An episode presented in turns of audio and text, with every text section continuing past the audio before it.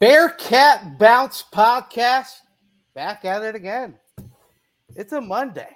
It's a Monday with the entire crew back together again. It is a Monday following more official visits for the football program and more commitments for the football program. It's a Monday as well following another week of basketball off-season talk and a couple of nice videos showing what the squad potentially can look like. And it's also a Monday where, yes, I mentioned it, not one, not two, not three, but all four of us back on your screen together, back in your ears for the podcast yet again. You know, I gotta say it, my guys, my pals, my partners, Aaron Smith, Chad Brendel, Ryan Royer, gentlemen, we're back together. How are we? Good. There we go. I hit the wrong button. I thought you were leaving for a second. No, I'm out of sorts. It's travel day today. You know how that goes. A lot going on. So just kind of getting back into the flow of things. Well, good. You made it back. Yeah. Spent a Father's Day in beautiful, busy Universal, I take it. So I think we walked about 7 miles, 7.5 miles yesterday. Sounds about right. Watching the kid ride rides and people watching and doing all that fun stuff that you do in beautiful Orlando, Florida. It was which Universal were you at? We did both parks. Oh, baby. So her whole goal was ride all the roller coasters. I think she got to all of them but one before she pooped out and was ready to go back to the hotel and sleep for 3 hours. I mean, that's impressive, though. That's a lot of coasters, a lot of waiting in line, or did she get a fast pass? She had fast pass. Okay. I mean, we only had one day. It wasn't like we could casually. It was very like, all right, here's the goal. She's going to ride roller coasters. Let's go ride some roller coasters. So I mean, that's the craziest thing is that in Disney now, you literally could schedule your day based on like fast passes and whatnot. You got to do it. I'm not waiting 2 hours. She did Velocicoaster twice. She loved that one. That was her favorite. And then she did the rock and roll coaster or whatever that's at Universal, like right when you walk in, that you go straight up and then down. And she did that one twice. And then every other one but one once. And then they did all the water, the log flume, and all that good stuff. So it was a busy day. How was the 14 glasses of water? Yeah. I mean, it was hot. Yes. Well, they say the forecast was cloudy, overcast, chance of thunderstorms all day. It didn't rain a drop.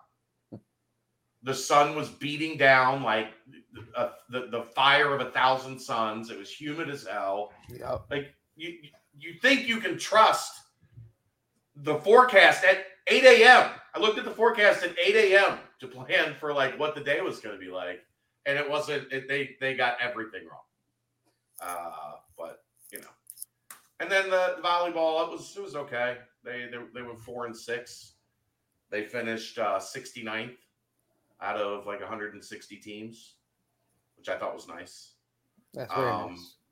And they went. You know, it was. They had a really bad day and then followed that up with a really good day, and the rest was just kind of in between. There was a team from Houston. They had a 12-year-old that was 6'2". Okay. Her dad was 7 foot. Her 16-year-old brother was like 6'10", 6'11". He plays for one of the Texas teams on the Under Armour circuit. And so it was like, what? They're 12! And then they played like 3 Puerto Rican teams that just never let the ball hit the floor. Like they made every play. I was like, damn, what is it? Like I thought that it was just baseball, but I guess the girls play volleyball in Puerto Rico because there were Puerto Rican teams everywhere. They had the chants on the sidelines, like intimidation. Yeah, it was pretty wild. It was definitely a higher level of volleyball. Okay, when you get down there to nationals, but it was good. Dodgeball style, you know, they walk in, they have their intro walk in and everything like that. Yeah. It wasn't quite that, but it kind of felt like that a little bit. Okay, fair enough. Fair enough. Well, yeah, the weather, that's very Florida-like. Just tell you it's going to rain every day, and if it does, we're right. And if it doesn't, just blame it on Florida. But right. Someone else that just got back from the beautiful Sunshine State, that's right, that guy, catty corner to be the diagonal, Mr. Aaron. Sir, how are we? I'm good. Went down to Madeira Beach, right around Tampa. It was nice to get away. Yep. Nice to get away, though, and have some time away and be with the family and all that, man. Aaron's energy is through the roof, like cataclysmically low. You guys drove back, though, didn't you? Like, head and phone. You got back tired yesterday. Tired as can be. We drove back, got back at 2:30 yesterday morning. I'm done with the driving. Yeah. Not really good. The even though like we were delayed a little bit today, it's so much, especially 14 hours, whatever to get down there. That takes just way too much more out of you. Like I've religiously been, I'll just drive. And yeah. I'm at the age now where it's like, no, I'm going to fly. Through the mountains, all of it. It's just, that drive is horrible. I made it one time during like Christmas season too, and there was some crazy crash in Nashville, and I was like, yep, I'm never doing this drive ever again. So I'm there with you. But Aaron, it was good. How's the weather? Tampa's a booming spot. It's a place that's pretty cool to be crazy. There. About to build a massive football stadium there too, right? Oh, we'll joke. That's what I hear. But yeah, we drove down to the East Coast. Went down through like Columbia and Charlotte and avoided Atlanta, which we can do when we're leaving from this side of the state of Ohio. So went through Jacksonville, all that, and then cut over through like Gainesville. Glad to be home. Then I got to mow 4 acres yesterday. So, hey, not too shabby. Happy Father's Day to you as well. Couple daddies here on the BBP. So, shouts to the dads. Thank you, sir. Here we go, Mr. Royer, my man. How are we? Good. I was over in your neck of the woods, a little wedding in Indianapolis. Ooh. Was nice over at the Bitwell Event Center. You've been there? Yeah, I have. It was a nice little setup. Drew Hartman, I don't know if you guys remember him, the walk-on O lineman back when he came in with me. Yeah. Vinnie McConnell was there, so I got to catch up with him and Big Hartman. Yeah, Sensei Curtis. Yeah, a little Sensei action. It was a good time. Then drove back and just kind of. Spent time with my dad yesterday. It was a nice day. From Drew Hartman from old Noblesville High School. There we go. Yeah, he's an indie boy too. Quick shout out to Noblesville. But yeah, that's it's a good weekend. Good weekend for all. And now we're back. Speaking of, going to weddings, as Ed Mayhall is bringing that in, and Ryan mentioning a wedding. What if you're on your way to the wedding? And it's in Cincinnati, and your car breaks down. You got to figure something out. You potentially could just hit up our boy Danco Jover at Danco Transmission and Auto Care. Get yourself fixed up real quick. Make sure the frown turns upside down, and you make it to that wedding on time. So hit up Danco Joe, Danco Transmission and Auto Care. $10 off your next oil change. 10% off your next fixing. Danco, mention Aaron, Ryan, Chad, mention South Florida, mention Ryan Royer, mention volleyball. See what happens. Then see if you can get a little help with everything. But guys, one thing that keeps moving and grooving is yet again another official visit weekend, another steaming group of 4 new commits into the football program and the 2024 class since our last time speaking. Let's go and break those down just one by one, even though it was last Tuesday when a couple of these happened. But first off, start with Devin Zahursky, who is a tight end, listed as defensive lineman as well. Offers from Pittsburgh, Rutgers, West Virginia. Kind of a guy that some tape out there. He looks like he's a big dude who can move well for his size and can really play the tight end position as flex out side or be in the box just to further help the run game. But, man, I tell you what, you watch some of the tape of him catching the football. That's a big dude running and making some athletic plays. Chad, Aaron, Ryan, anything that you guys have. Furthermore, on Devin Zahursky. I mean, kind of fits the profile, big physical frame. I know he's listed as a defensive lineman, Cincinnati recruiting him as a tight end, and, a guy that Satterfield's offense has shown the propensity to look for tight ends over the middle, to kind of leak those guys out in that wide zone running scheme and have them become kind of that pass option in the RPO. So looks like a really good fit. 24/7 Sports has him as an 85, number 49 player in Ohio. No composite yet, but I do think, it kind of fits the profile. Maybe not the 6'6" type tight end that the previous staff, that like pass catching, the K position that they called it. But, maybe more of a guy that's going to be more in line. Might see some H back out of him, depending on how his body develops. But, fits with the profile that they seem to be looking for at tight end. And that's a room that needs an influx of young talent. They thought they had two guys that were coming in last year, and that kind of fell apart.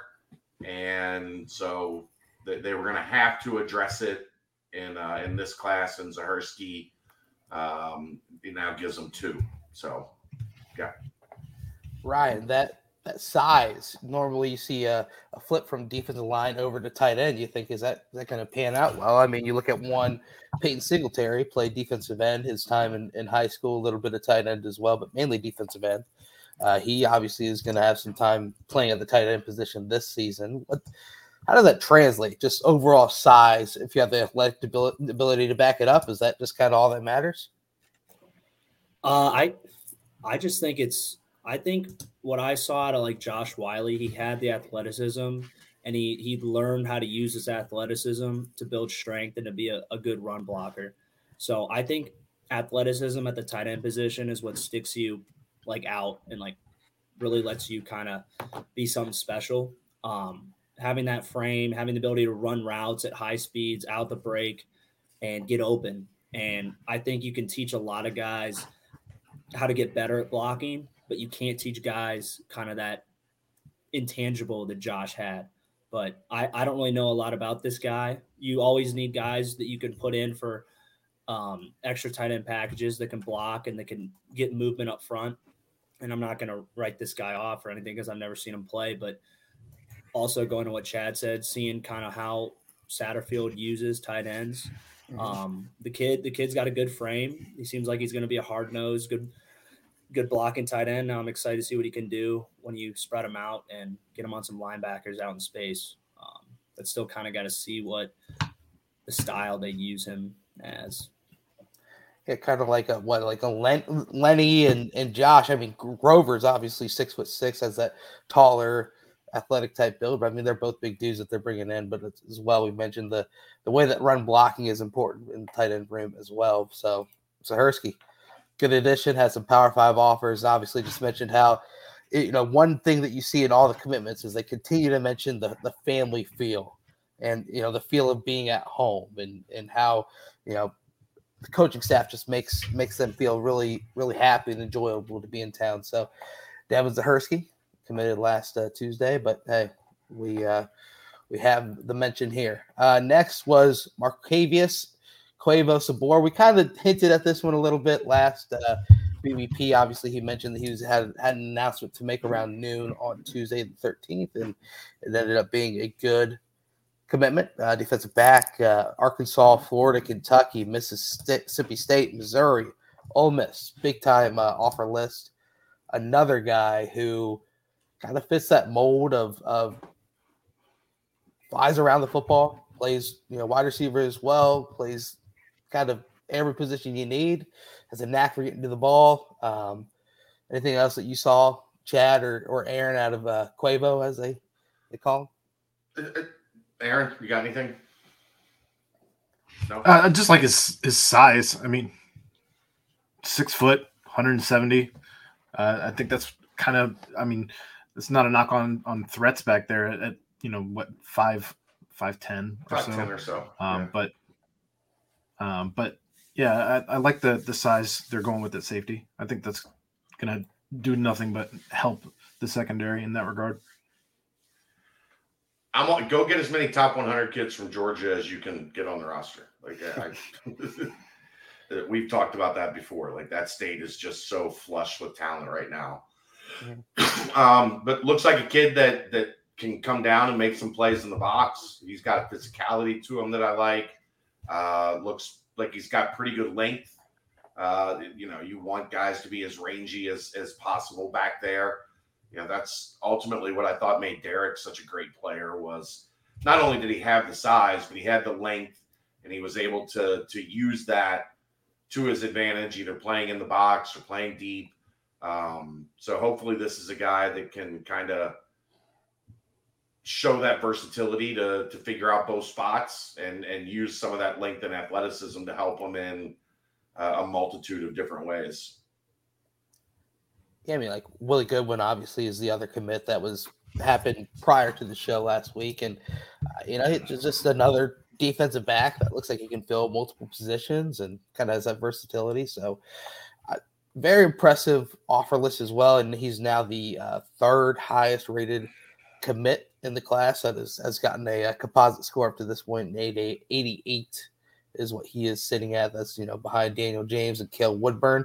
But yeah, as you mentioned, Chad, another Georgia commit, 5 of them now in this class out of the 13 commits.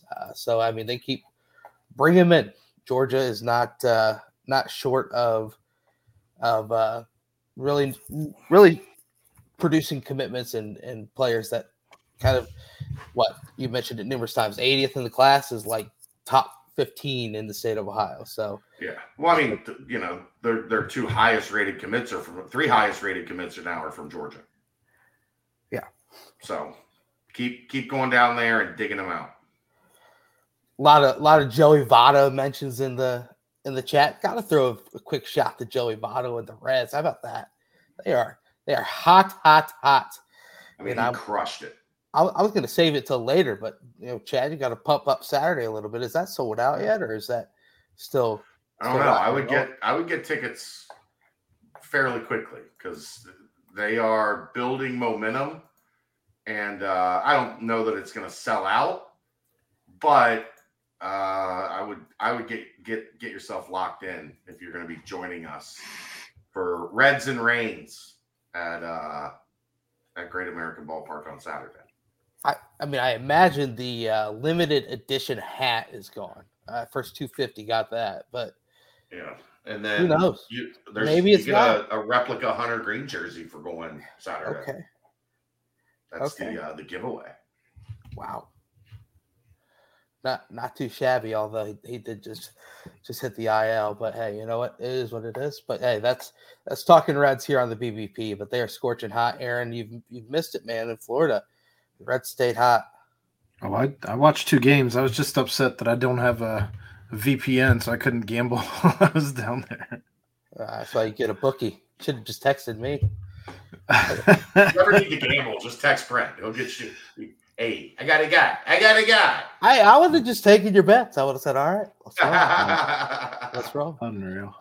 But yeah, that's talking Reds on the BBP. Ryan, you got anything to add to the Reds talk on the BBP? It's a serious buzz, man. I went to the first Ellie De La Cruz game, and it was – I mean, there wasn't a ton of people there, but just the energy in the ballpark was crazy. And seeing them rattle off all these games in a row, I'm going to try to go to the game tomorrow. You guys kind of spoiled my chances of that tonight, so I missed the Votto home run because of y'all, but going to try to get to see one tomorrow. If he's you don't have to be here. I can just – Yeah. No, it's great, man. I've been here for 6 years, and you haven't really seen this kind of energy back in the the team. I mean, what was it since like 2014? Yeah. So hopefully they can keep this going. I think with the Bengals being good, the Reds being good, Big 12 Bearcats football, like you're going to have, and basketball too, you're going to be, city of Cincinnati's going to have a hard time choosing what to go to. So I'm excited. America's team, baby. This does connect to football. I mean, how important is it for these official visits to have the city buzzing? Because, as you can see with, the that Big 12 article, kind of highlighting Cincinnati out of Oklahoma, they kind of mentioned it. It is a city, urban vibe to this entire campus, and very close to downtown. Just has that feel for it. I mean, I imagine these new kids that are on campus today for another official, which, Chad, I want to mention that later. There's a few people that are on campus for what officials today through tomorrow, I believe. But I mean, it's got to be crazy to just be sitting there and all of a sudden you hear fireworks go off and you're like, "Well, what's going on?" It's the Reds game. The city is buzzing. So nothing but positive from that. What's that? There's more people in the right field, like the moon deck, than there's been at games this season. Hey, man. If you build it, they will come, right? And they are. Something like that, yeah. Yeah, from a movie. It's a movie reference. Yeah, pretty good flick. Pretty good one. But, yeah, that's talking Reds and connecting it with football here on the BBP. Back to commitments, though. Up next is, of course, Jace Mitchell, interior offensive lineman, but it's also mentions that could possibly scoot outside to the tackle position. Has the might not have the height, but has the length for that. Has some offers from California, Georgia Tech. His tape looks nice, looks athletic, looks to be a good get for the offensive line. Chad, you kind of been on top of it. What are you seeing from Mr. Jace Mitchell? Good athleticism. He plays with a little nasty, mm-hmm. Which you obviously want from a guy if he ultimately lands inside. But I mean, also has that length that, like you said, that's from talking to people around. The recruiting side of things, they think he does have some length and ability that he could transition outside. But at worst case, you're thinking you hopefully landed a starting guard. Mm-hmm. And then, you go from there. That's kind of, you start there and work out if you can. So, I think they feel like they got, a couple pretty strong interior line prospects already kind of dialed in, and now you see what you can find to tackle. Yep. Jake Wheelock, obviously the trailblazer for the 2024 class, if you will. He was in on a visit, and obviously he's a very vocal commitment for the team. So kind of a leader of that group. So he joins Jace as the two offensive linemen commits in 2024 class. And then, of course, got to wrap it up with Monte Wheaton. This is a big one. Committed to Cincinnati. It seemed like his recruitment was really starting to kind of blow up a little bit. Boston College, Florida State, Ole Miss, Maryland, Texas, Virginia Tech, and West Virginia. Big-time hitter, sideline to sideline. Plays with a mean streak, no doubt. He's a guy, obviously, the whole Quay Birdsong discussion, decommitment from last week, kind of gets a complete withdrawal after Wheaton committing. Anything on Mr. Monte Wheaton? Was lining up an official visit to Texas, and now that is apparently not happening. So that's a good sign. I mean, you like seeing guys like this on the way up at this point in the cycle, guys that are trending upwards, where Quay Birdsong is, frankly, had kind of trended down since his commitment to UC. Now, some will say that's just because he committed to UC, but that's a conspiracy theory I'm not going to get into. But you like getting kids on the way up, and this is another kid from St. John's in Washington, D.C., getting a little bit of a pipeline kind of flowing at in the DMV, which is always a great thing for basketball, but there's some good football played there, especially at that particular high school that's kind of a juggernaut in the DC area. So excited about this one because I think, you know, you need those physical, rangy, aggressive linebackers in the middle of a defense if you're going to have, you know, kind of a four linebacker look like this team is trending towards.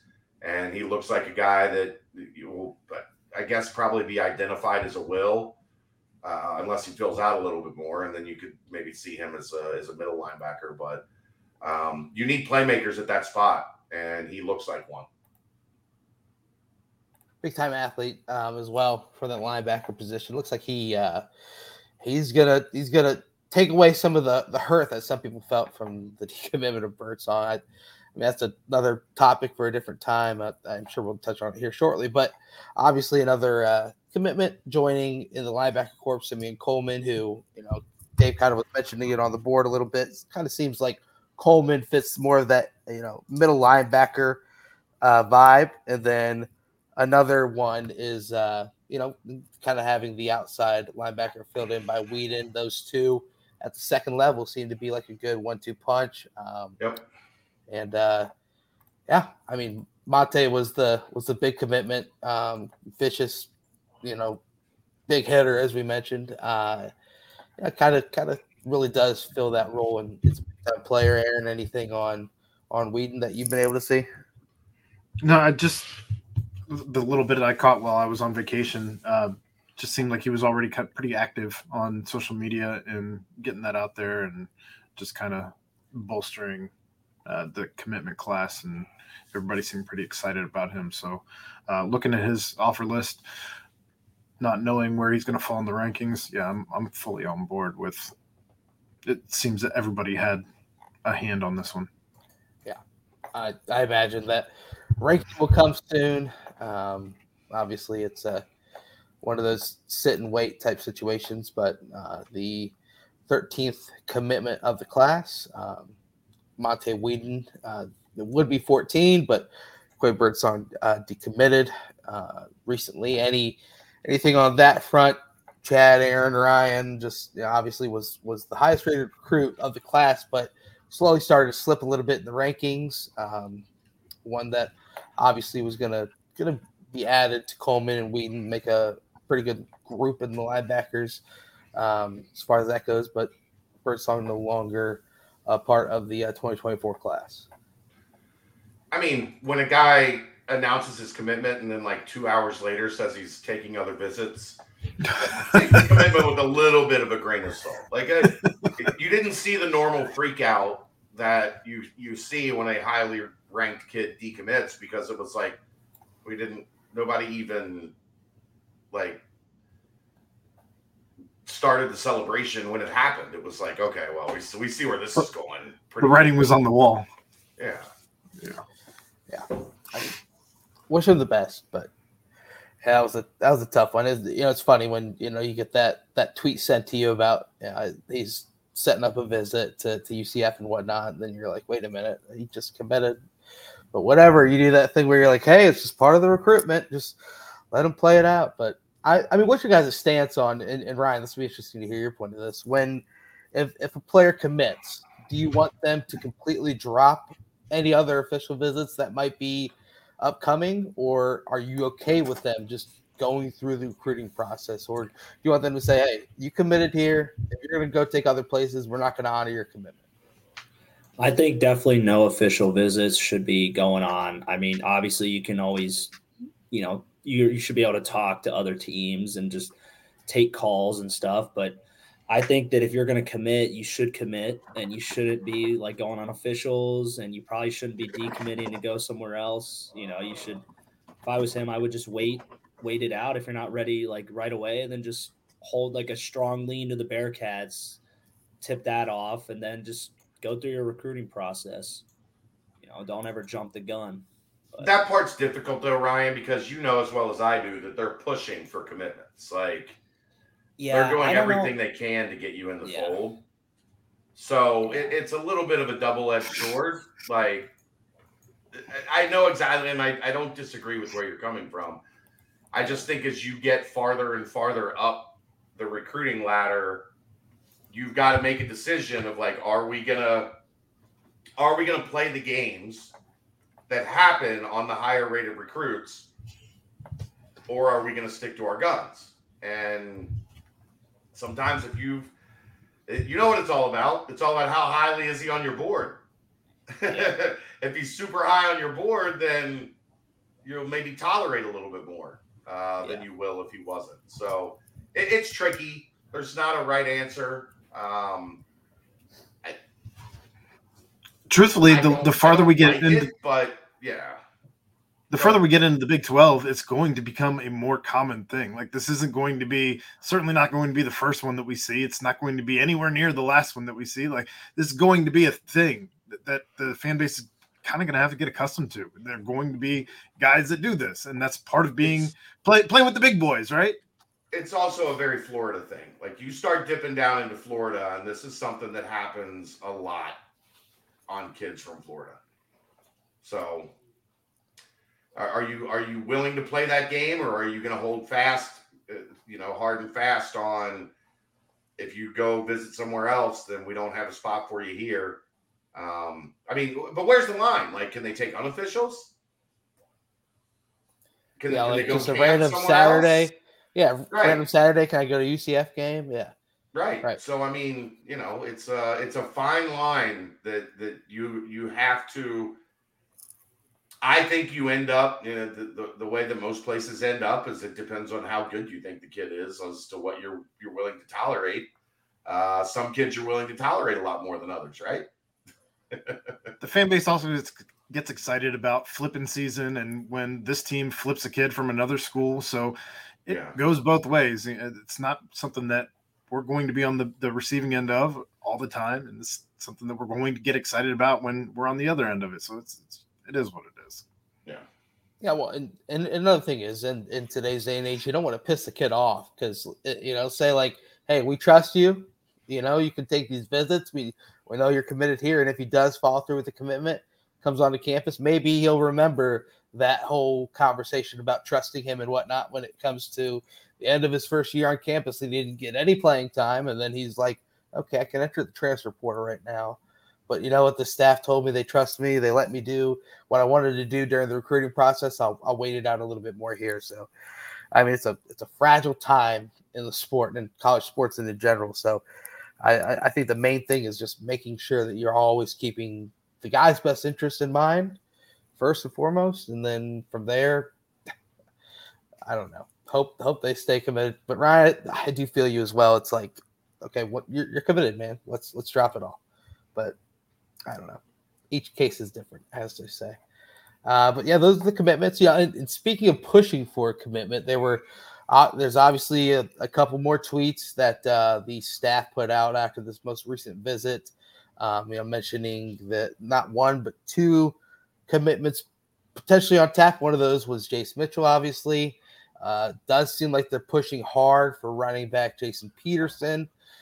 In his tweet, he said, boy, oh boy, time I had this weekend in Cincinnati. I loved every minute of this trip. Go Bearcats. He has a 5 of Kentucky, Vanderbilt, Rutgers, Cincinnati, and Boston College. Anything more on the recruitment of Peterson at all, or than another visit? Not really yet. We'll see where things unfold from here. But it's good to see also just the Gavin Grover and his father Steve. What a great visit at UC. I don't know if it's possible to make a family feel more comfortable with the choice their son has made. Sincere, thanks to Coach Step and the entire UC family. Go Bearcats. Just, further validation for what the staff has been able to do in such a short time, getting the comfortability and everything of making people feel at home and stuff like that. So another good official visit in the books this past weekend. And I guess there's one going on right now. I saw the twins, Mercer Nulunitsky. I don't know if I'm saying that right, but him and Charlton, Big Chuck Lunowski, But we don't have confirmation on the second twin yet. He hasn't posted anything. Oh, okay. Okay. And then what I think he's here. Yeah. Do I know that for sure yet? No. I'm waiting to hear back. Don't want to put it out there. But so was this always a planned official visit right after the official this past weekend? I've been in Florida for 5 days, so I don't know the details on why it happened today instead of over the weekend. A lot of times it's scheduling or kid had something going on over the weekend. Could have been a multitude of things. Could have been a family vacation. Who knows? So it's not totally uncommon, especially when you're coming up to a dead period that starts on, I think, Sunday. You're trying right now to get the kids in that you want in, right? Before that dead period hits. So sometimes calendars don't work out. I don't know specifically why this one was Monday instead of over the weekend, but they got him in here before the deadline. So that's always a good place to start. There we go. Any more news on this weekend as well as another visit time, or is that kind of just as the wind blows? Just kind of taking things as they happen right now. Right. Wasn't too sure, but yeah. I'll be back up to speed here in a day or two. It just travel days, and it wasn't like it was conducive to be making a bunch of, Sunday's usually the day you make a bunch of calls. Yeah. On OV weekends, and it was a little difficult to hear yesterday in the horde of people at Universal Studios. So there we go.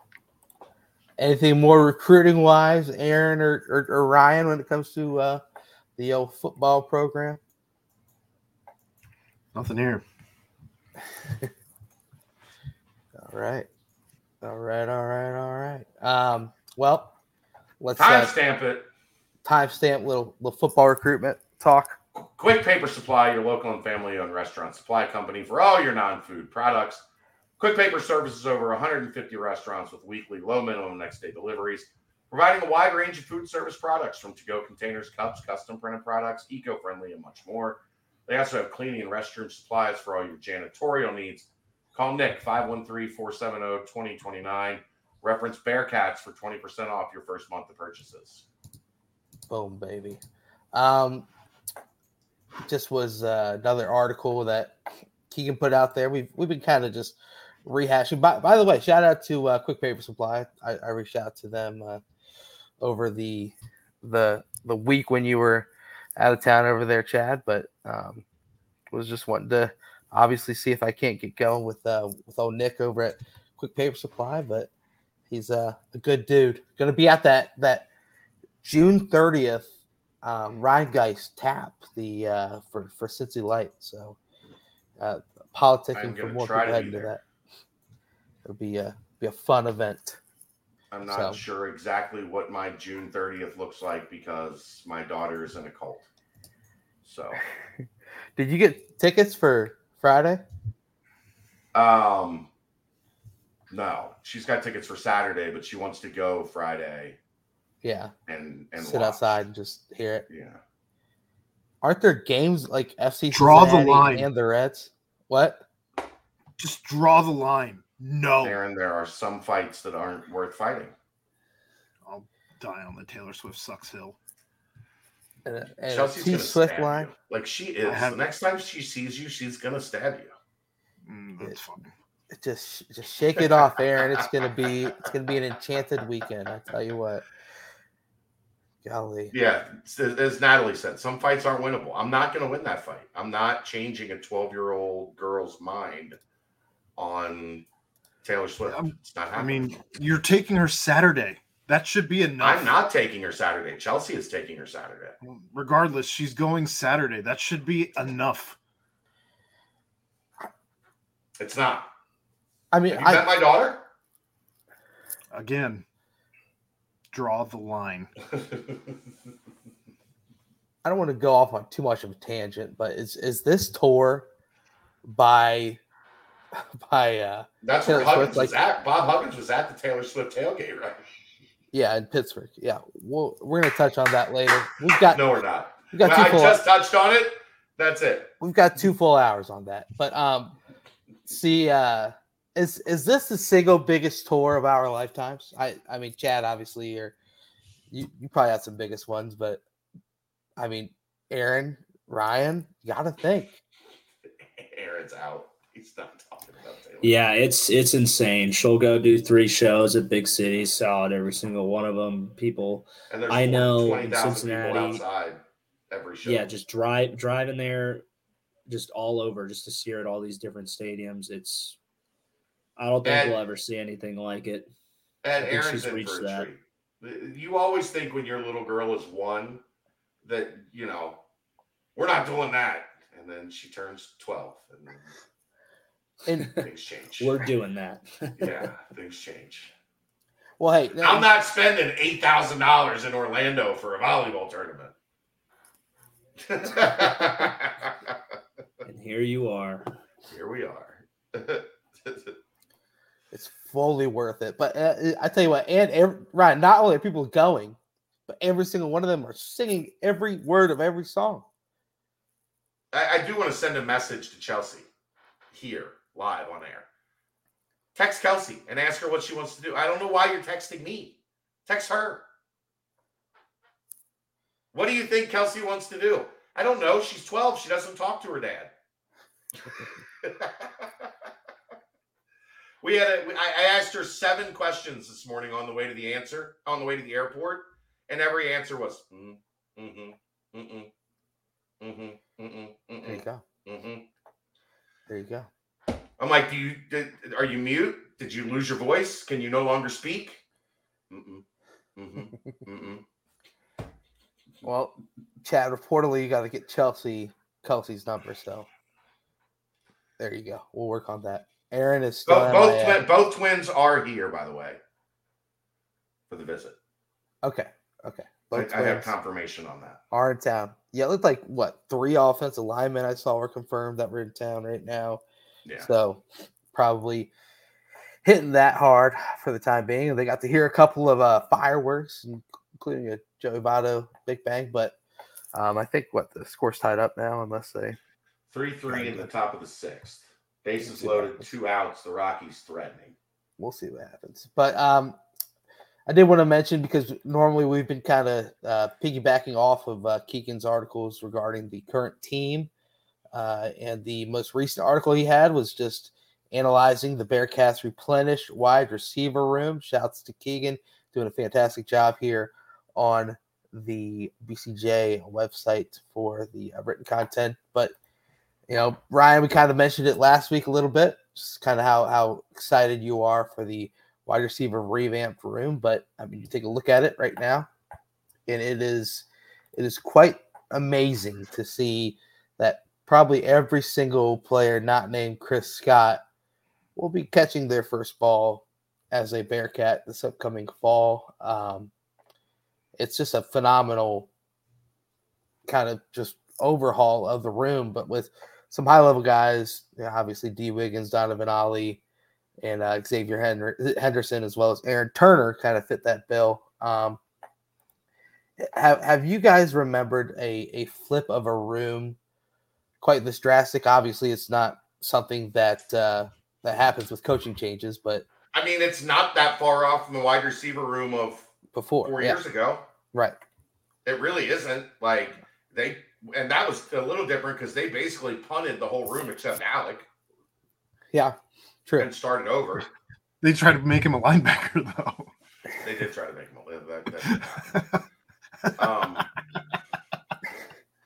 It's always been Ryan's favorite move from the previous coaching staff. But, yeah, I mean, they just went through this 4 years ago.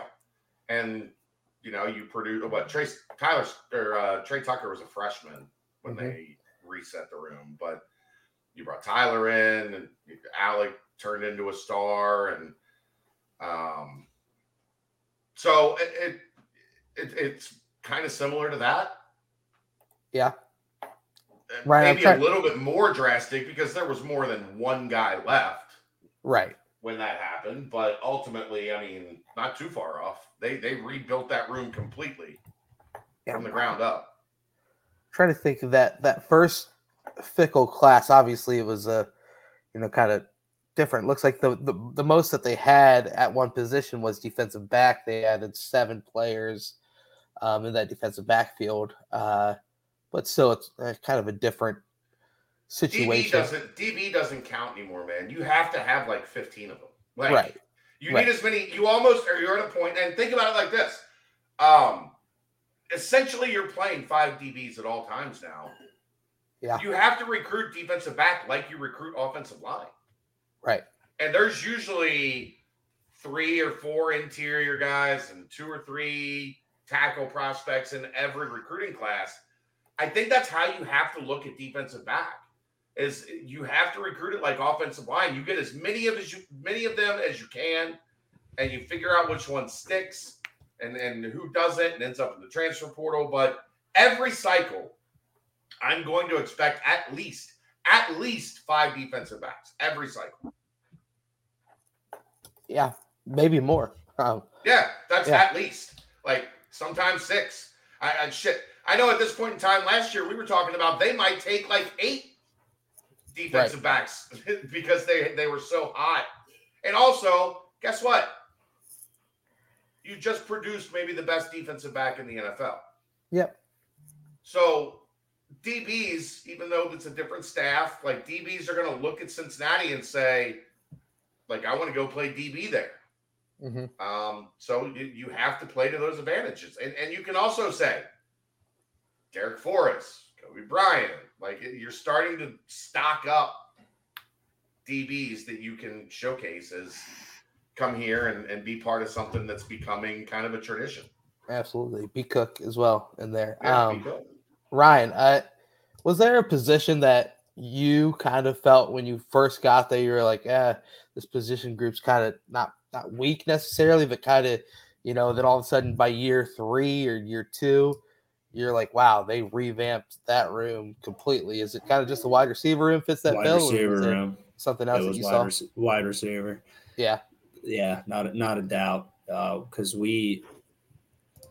I guess when I got there, yeah, wide receiver for sure. Yeah. That was something they made a big emphasis on. Which is crazy to see now because, I mean, you look at it and, yes, we mentioned kind of last week, well, there's a lot of big ifs still surrounding, of course, D. Wiggins with his injury history and, a couple of other, Aaron Turner coming from UConn, Donovan Ollie, Washington State was decent, not great. Barry Jackson, obviously, true freshman. Sterling Burkhalter taking a big step up from North Carolina A&T. So there's still question marks surrounding some of the players, but still the high-level pedigree of some of them is something to really enjoy. And the fact that it all happened in 6 short months is where the excitement really lies. So we'll see what happens and how often they're utilized and the real feel there. But for the time being, that wide receiver room definitely had a U-Haul, and it had to, obviously, with the amount of departures, and it's looking solid. Aaron, anything on the wide receiver room? I'm excited to see what these guys do in camp more than anything. I think that this is going to be as big a storyline as anything coming out of camp at this point, especially with some of the unknowns. I mean, we didn't get to see some of the guys even that were already here play in the spring game. So I don't know. I'm excited to see what these guys do now that we have some toys to play with, if you will. Yep. So the off season continues as well. Phil Steele came out with his preseason All-Americans list. Obviously, we kind of touched on a couple of other preseason All-Americans. We're, listing Dante Corleone and Mason Fletcher. One interesting name joining the All-Big 12 preseason, obviously Juwan Briggs fitting the bill there in the first team. Deshaun Pace, as expected, being mentioned as well. He was a third-team All-Big 12 selection, but Luke Kandra, the offensive lineman, obviously transferred from Louisville, local product, 4-team All-Big 12. Interesting nod there. But if you look at the workout clips and this, that, and the other, Luke Kandra looks like an absolute beast. Looks like a tank and probably will slide in and have a massive impact in year one. We've talked about it. I think the interior of Radosevic, Gerhardt, and Kandra is going to be very, very good. Now, it's interesting because they're moving to outside zone. Yeah. Like, imagine how different things maybe could have been last year, or even how much better a Jerome Ford could have been if he had that as his interior offensive line. Yeah. Ryan, is with the outside zone read, is it extremely important for the interior offensive lineman to be kind of game, or is it kind of the entire offensive lineman as a whole, schematically? You could just go with the whole line, because it's all like, if one guy doesn't get his job done, it can mess up the whole play. But it's really about getting up to those linebackers and cutting them off and walling them off from that outside flow. And that could be the front side guard or the center getting over that backside linebacker, or that front side guard and the tackle getting up to the front side or getting over to the backside. Because if you don't get those guys walled off, I mean, it's not – they're just going to laterally just stretch the play out and be able to get more hats to the ball out in the perimeter. So – It's a whole effort. Like, zone blocking it's a 5-man attack. Natalie wants to know, Ryan, is a pulling guard scenario or is that a different scheme? You can do it with pulling. You can do it with any. It just depends on what kind of look you want to give, how many numbers you want to get. If you want to have a different, because you can run outside zone with the quarterback. Instead of him going straight, he could go completely on the other side of the line of scrimmage. So you could bring a pulling guard for him there, backside against the read. It's just, you could do it. It applies to any scenario. No, but in an outside zone, if it goes to the back, it's not a cutback. It's not a heavy cutback scheme.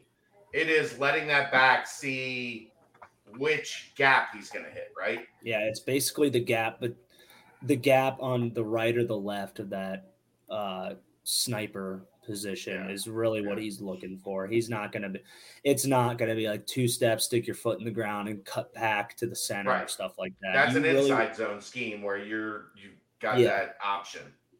You want to give your guys time to create lanes for you, because the change in speed based on where your blocks get, who hits who, how fast the defense going, it creates lanes. So you can't just be running blindly looking for a cutback, because those lanes develop as your blockers get out there or do, if they do or do not do their assignment. So that's pretty cool to see, though. Kandra just getting the mention, at least. He sitting out the entire spring with an injury. So good to see him kind of tearing up the weight room as well.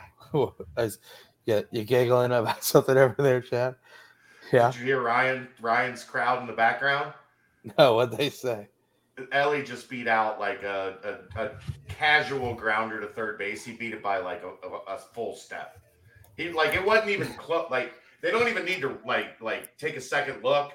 Like, he was half a stride past first base on just a routine grounder to third. Hockey nights have now turned into not a slow roller, not like the guy. It was a routine ground to the third, catch, throw to first, and Ellie was already into the that kind of speed is just fascinating to me. It's fascinating. So he's shown that ability to beat the first, shown the ability to beat the pitcher to first, and also shown the ability to beat the first baseman to first. Well, remember what people. I'm sorry tonight for getting off on baseball rants. But remember, when the shift started and people were like, if you just could bunt, if you could just pick up 8 bunt hits, you raise your batting average by XXX, right. Whatever. You go from 260 to 284 or whatever it is. Mm-hmm. This guy's already in 3 weeks had 5 infield singles that are outs. For anyone else.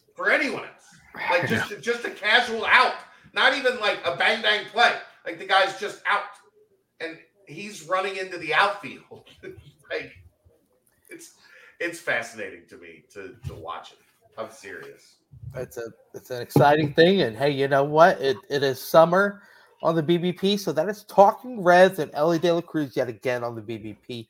Might get another special hit here later or something. And, like, if he does something else, I'm going to talk about it again. As you should. You know, it's the only college that wears the same name as the Reds do on their jerseys is the one located just right down the road there in beautiful Clifton, Cincinnati. So gotta continue to mention them if it happens. But yep, Luke Kandra. Awesome, that was a stretch, by the way, Brent. That was a stretch. What's that? That tie-in was a stretch. Yes. Agreed.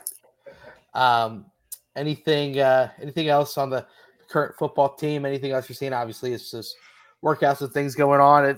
Have we touched base with Nico potentially for an upcoming pod? Yeah, I talked to him last week. Hopefully next week. If not next week, then very soon. Nico will be back on very soon. Gosh, I love it. Get those questions ready, Ryan. But if nothing else on the squad, you guys go ahead and timestamp the football portion. Give me 1 second. I think that means filibuster, Brent. Okay. You know what? Quick Paper Supply timestamp, man. A lot of good things going on over there at Quick Paper Supply in beautiful Cincinnati. Getting a 12-year-old to consistently take care of the puppy and the other dog while I'm... Hey, don't take care of the dog. You're not going on Friday. Just saying. Huh? A week from Saturday. Whatever day it is that to go listen outside the stadium. So ridiculous. Oh, Aaron, you're so funny. All right, here we go. Quick Paper Supply. Local owned and family restaurant supply company for all your non-food products. They provide mostly disposable restaurant supplies, products like to-go containers, cups, pizza boxes, to-go bags, can liners, napkins, etc. They've been open since 2009 and are one of the largest minority-owned companies in the city. Call Nick, 513-470-2029, reference Bearcats, for 20% off your first month of purchases. Boom, baby. Quick Paper Supply. Yes, Natalie, she asked if we talked about Quay Birdsong. We did, and then it just flew away, and no more talk about it. So, bye-bye, Birdie. Bye-bye,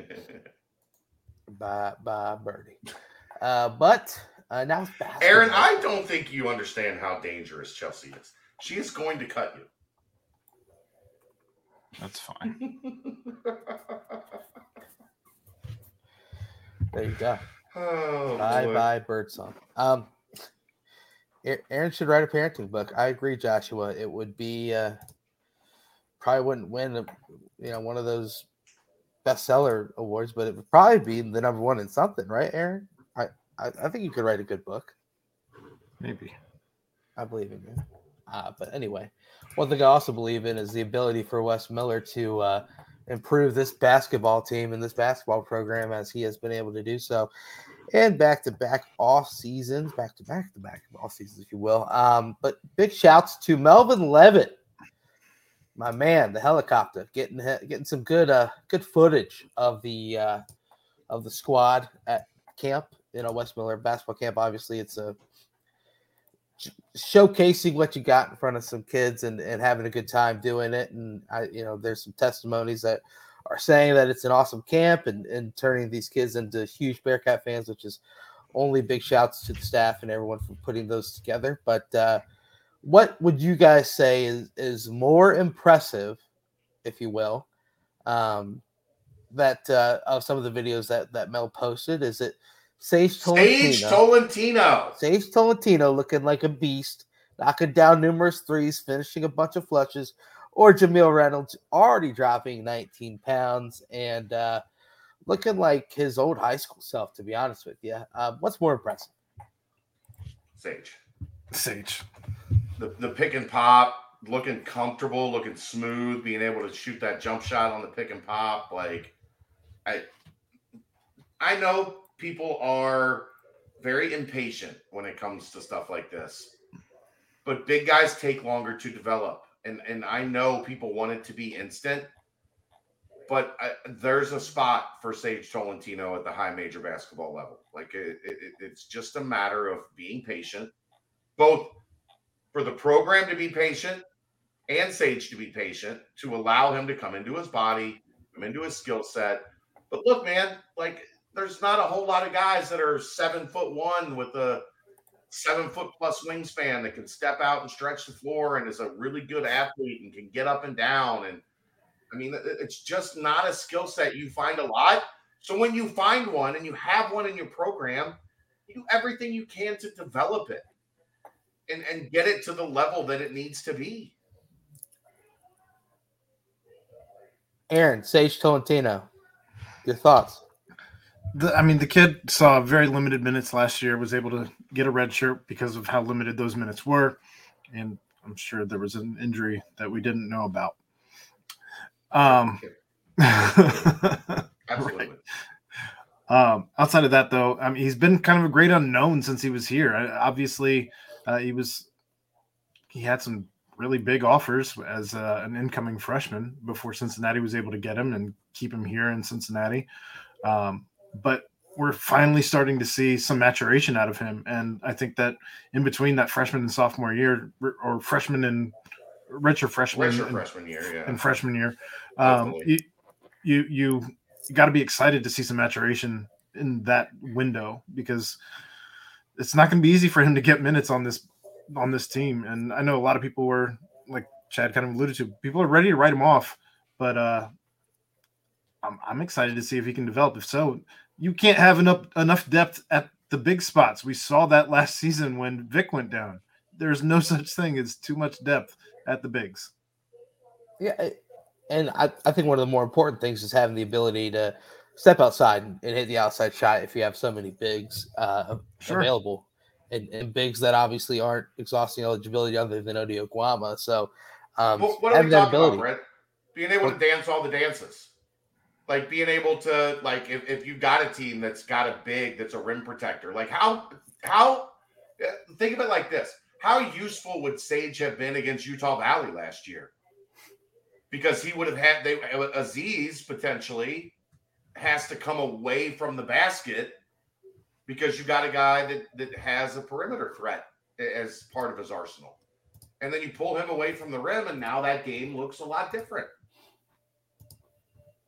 You know, one awesome thing as well is they mentioned numerous times that Wes mentioned in that little clip posted by Levitt is that, Sage was, as the team finished workouts and whatnot, and they were all kind of, getting, in the locker room, just getting, all done after practice and whatnot. Sage was still out there getting individual work in. Wes mentioned that, they put him through a workout of I think it was just, a lot of pick and rolls and dunking and whatnot.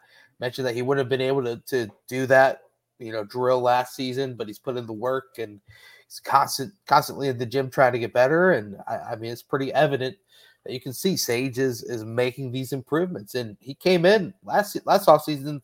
It was talks about how he came in. He already looked a lot better than he did his senior year of high school, just, built wise. And now if he's putting up this much effort and this much ability to try and continually to improve, it's only nothing but a positive. Nothing I agree. But a positive.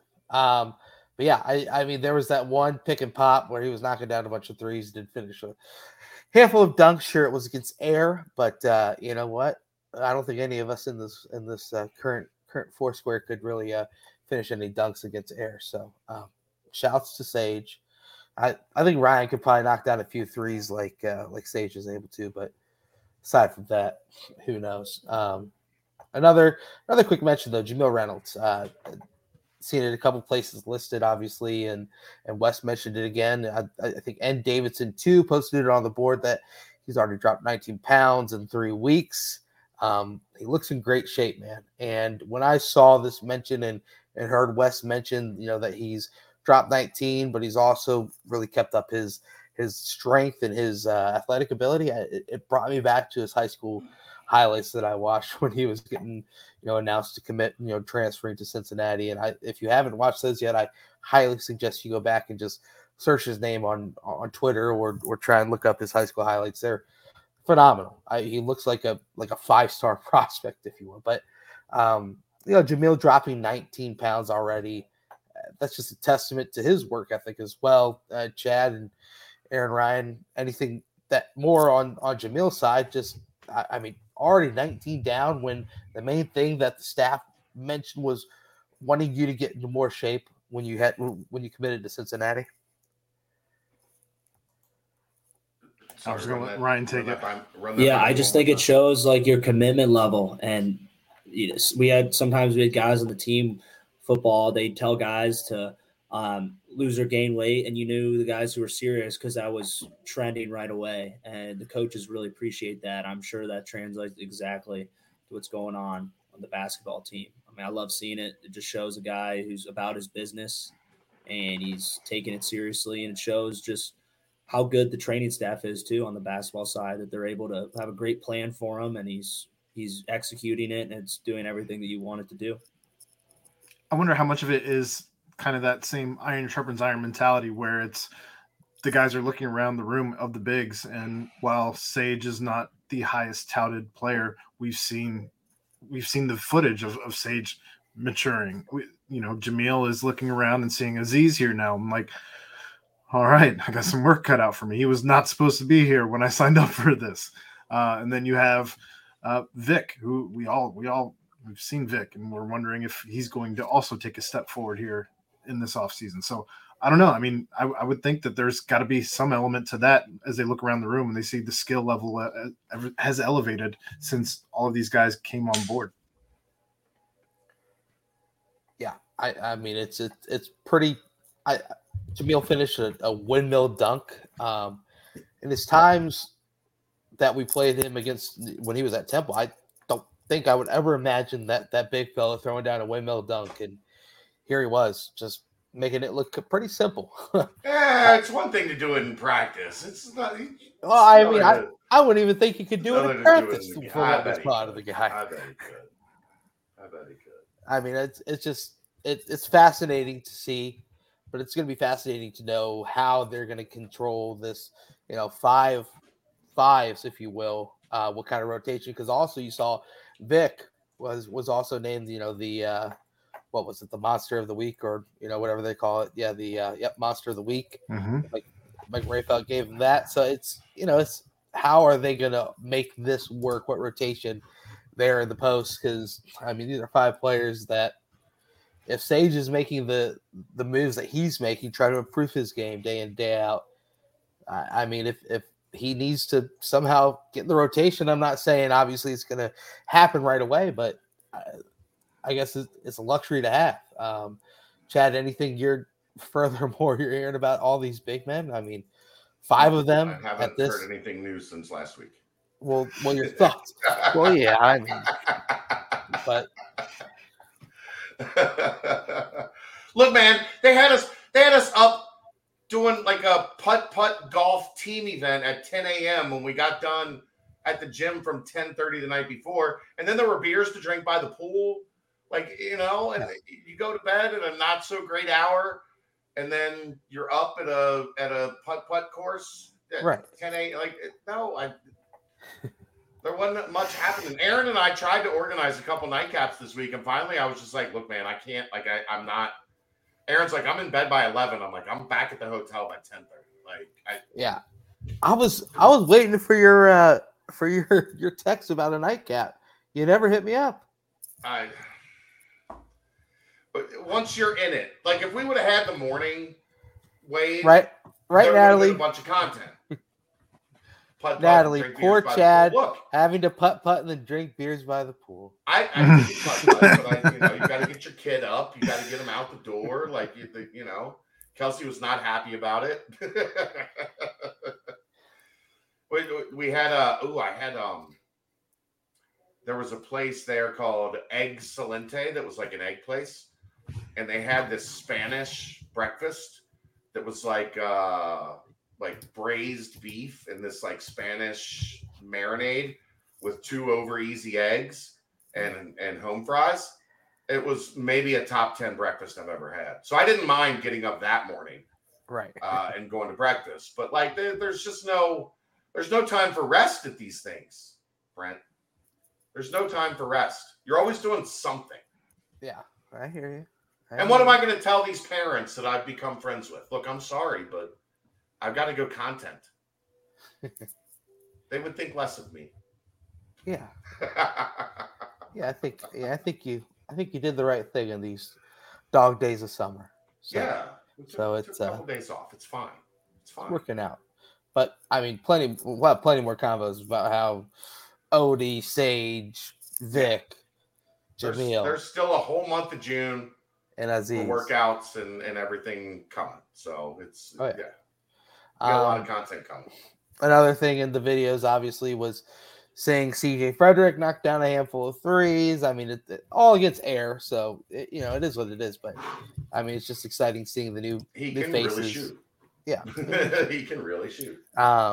Looked like Jizzle and Rayvon working on their mid-range game. I mean, it's a lot of excitement just brewing around the whole entire program. And it is funny to hear. I saw someone writing about it on the board was the fact that in any other season, a two commitments of, Jizzle and Rayvon's caliber, we'd be talking a lot about how, are they going to be starting? Are they going to be one of the top two or three players on the team next year? But instead, we're talking about how are they going to piece out a role on the team? Because there's some Jizzle's going to have a major role. Well, Jizzle, yeah, for sure. But, Ray's got his work cut out for him. There's a lot of veterans on the wing. I think he's going to play. Like I'm not saying I think he's not going to play, but he's got his work cut out for him. He's got some guys that are going to be critical factors to the team ahead of him. As we mentioned, it's all good things. There was some.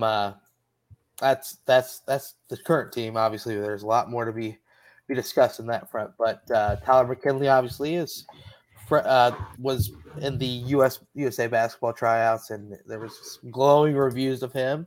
Tyler McKinley looked good. The structure of his setting is ideal for him. It is indicative of how well his game should translate at the next level, how well he operates in the offensive structure. Specifically, his passing ability really stood out as he moved the ball from the high post and made some high-level finds with his back to the basket. McKinley obviously going to be at Lake down there and beautiful. We've given so much pub to Branson, Missouri on this podcast. I think Branson needs to start. Branson, like the city council of Branson should be a sponsor of this podcast. They need to sponsor us, and maybe I can open up a brunch joint down there that has endless mimosas or something. Gosh, for crying out loud. But we've already mentioned the transfer of Jasper Johnson to Link, but now it came out that LeBaron Bylon will be also transferring to Link. LeBaron Bylon will also be transferring to Link. Those are two targets that the staff is after. Both now going to join McKinley down there at Link. I think Jasper probably a lot more realistic. LeBaron is going to be a tough one. Yeah. That's going to be a tough one. A kid from Alabama, heart of SEC country. It's going to be tough to get him out of SEC country, but both are really good, man. But we talked about Jasper Johnson after I was at the EYBL Memorial Day weekend, and he scored 12 points in 2 minutes. That's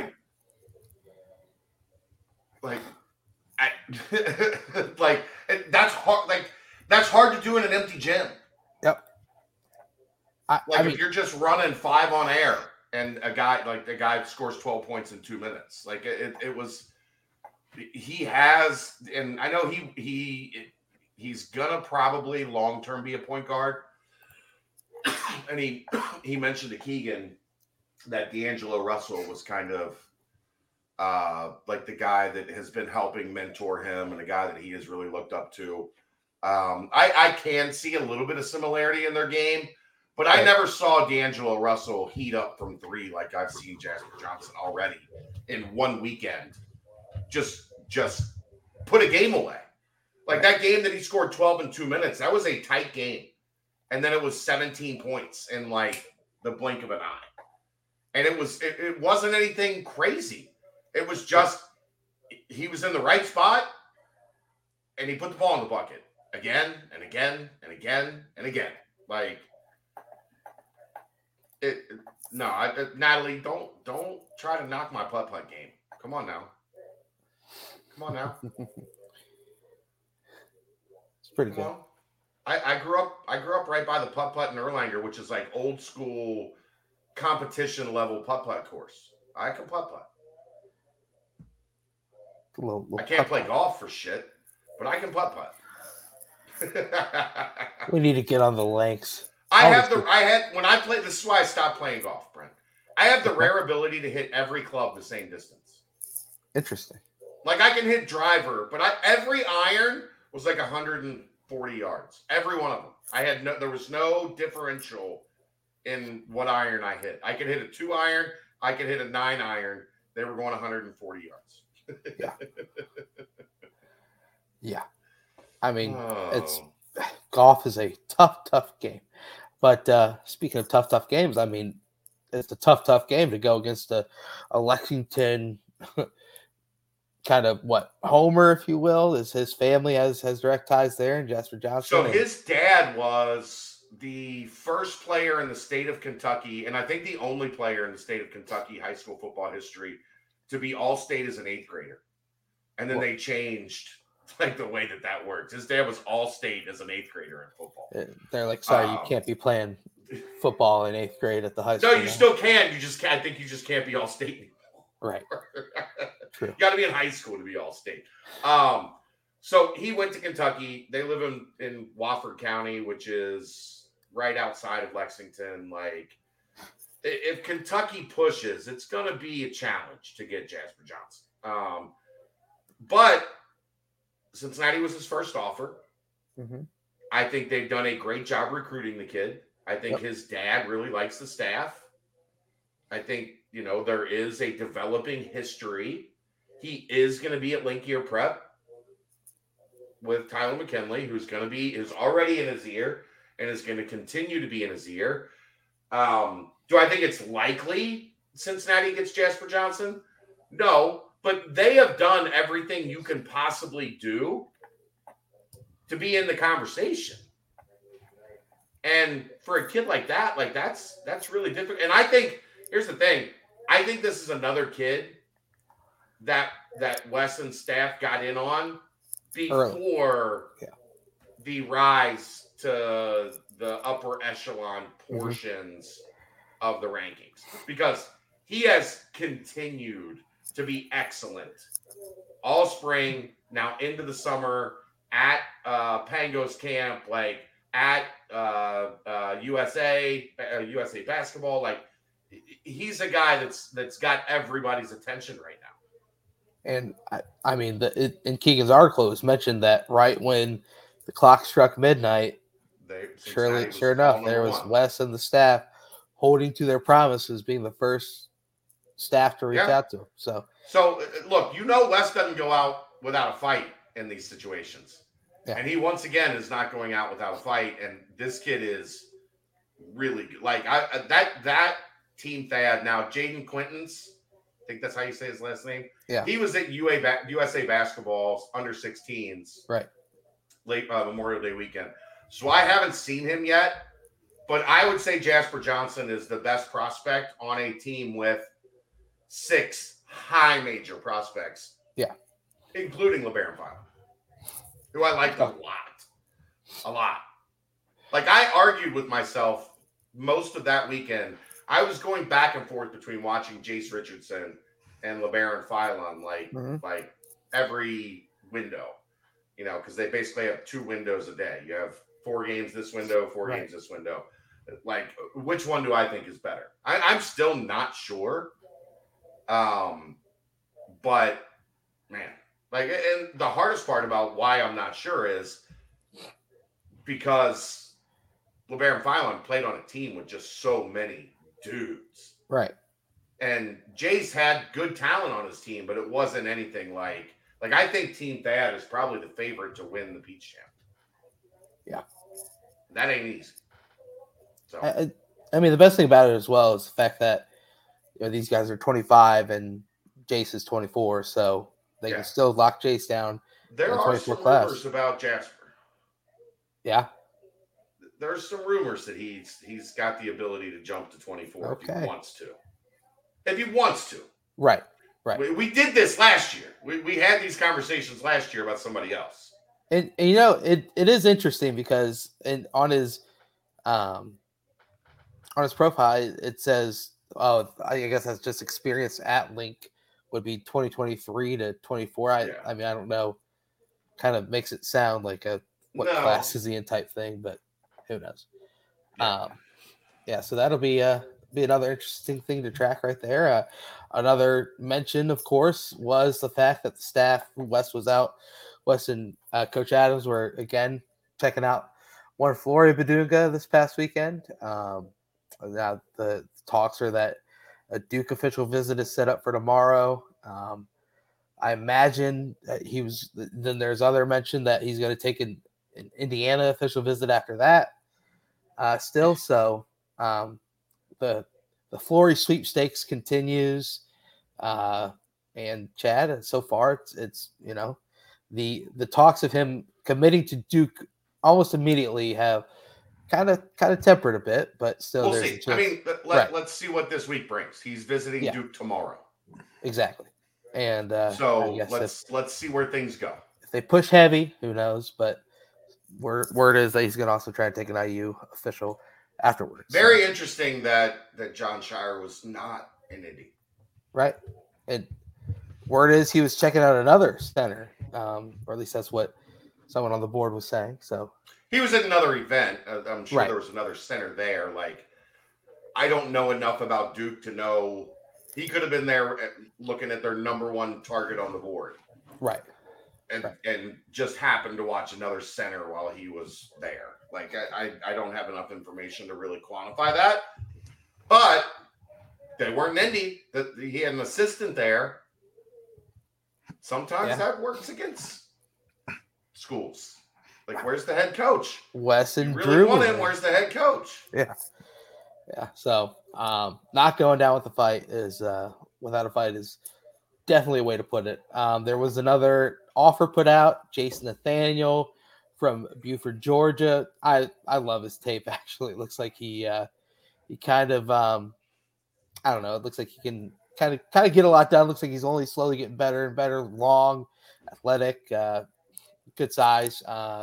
So he's out of Buford, Georgia. Obviously, that's a bit of a hotbed for the staff. I know staff was also down in Georgia. Georgia had a huge.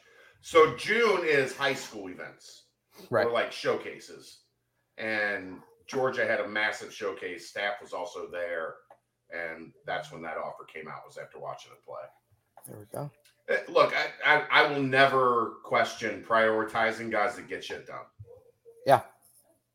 If you can rebound and get some buckets and run the floor and defend multiple positions and show some versatility with size and athleticism, I'll never question an offer going out to a dude that gets shit done. Yeah, absolutely.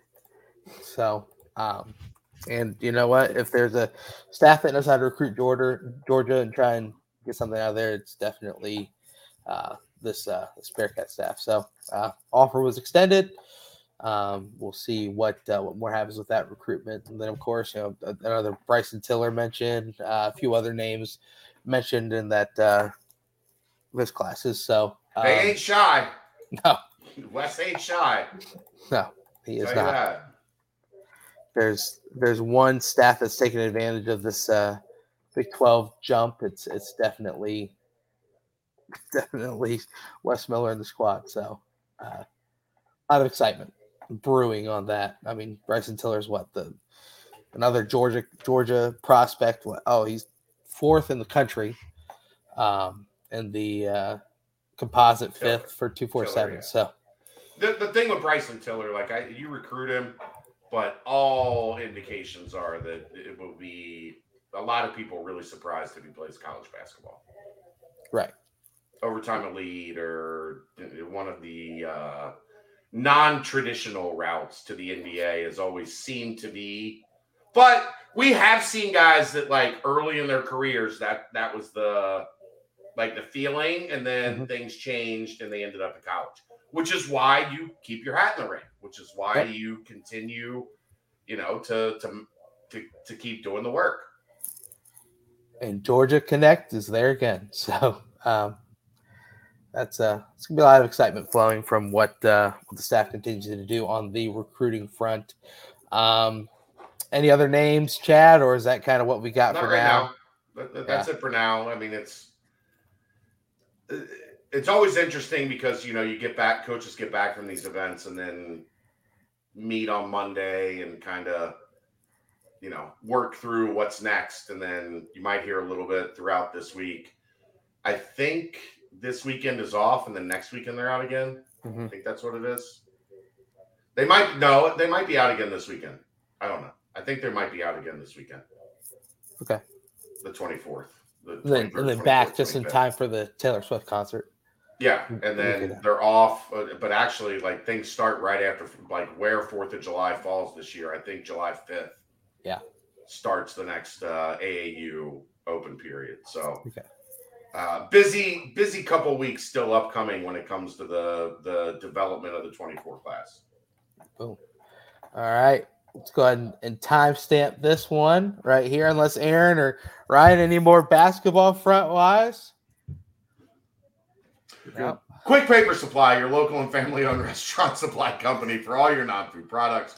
Quick Paper services over 150 restaurants with weekly, low-minimum next-day deliveries, providing a wide range of food service products from to-go containers, cups, custom-printed products, eco-friendly, and much more. They also have cleaning and restroom supplies for all your janitorial needs. Call Nick 513-470-2029 and reference Bearcats for 20% off your first month of purchases. You know what I think we need? What's that? I think we need like a Quick Paper Supply, Low Miller Real Estate, like product line, so that when you show houses, you've got your own cups. Maybe like a wine glass with Low Miller Real Estate. We need to work on something, sis. Okay. Well, let's give her a proper introduction, Chad. Go ahead. Adrian Henson sponsors the Yo Adrian segment. That's brought to you by Low Miller Real Estate. You can reach her at 859-444-8159 for your free home evaluation. You can also reach her at ahenson@lowmillerrealestate.com. That's LOHMILLER realestate.com, or at adrianlhenson@icloud.com. Pitch the Reds thing. We need to get some excitement on this Reds thing. Yes. So I have bought the tickets for, I have 2 tickets and a parking pass and a food voucher for anyone that, you know, will call. And basically I just need 2 contacts for someone, you know, who may be looking to buy, sell, or invest in real estate. So if your neighbor or if you have a family. So if I enter and I send you Royer's name, can I win? Well, not necessarily, because I mean, obviously if you're the only one, if you're the only one that's called, or you're the only one that has emailed me or text me, I guess you would be in the running. Okay. Let's go. So Royer's I need 2 people. Yes. And there's no more excitement around the rest of what's going on right now. Ryan, well, you got to get in, or else you're going to let me win by default. I think it's about time for Ryan to buy his own house. He works for GE. He's an engineer. Like, he's a big boy. Time for Royer to get a crib, and he to get some free Reds tickets for my sister. Yes. Or you could try to get Aaron back home and to live in God's country here in Northern Kentucky. Not ever living in Kentucky.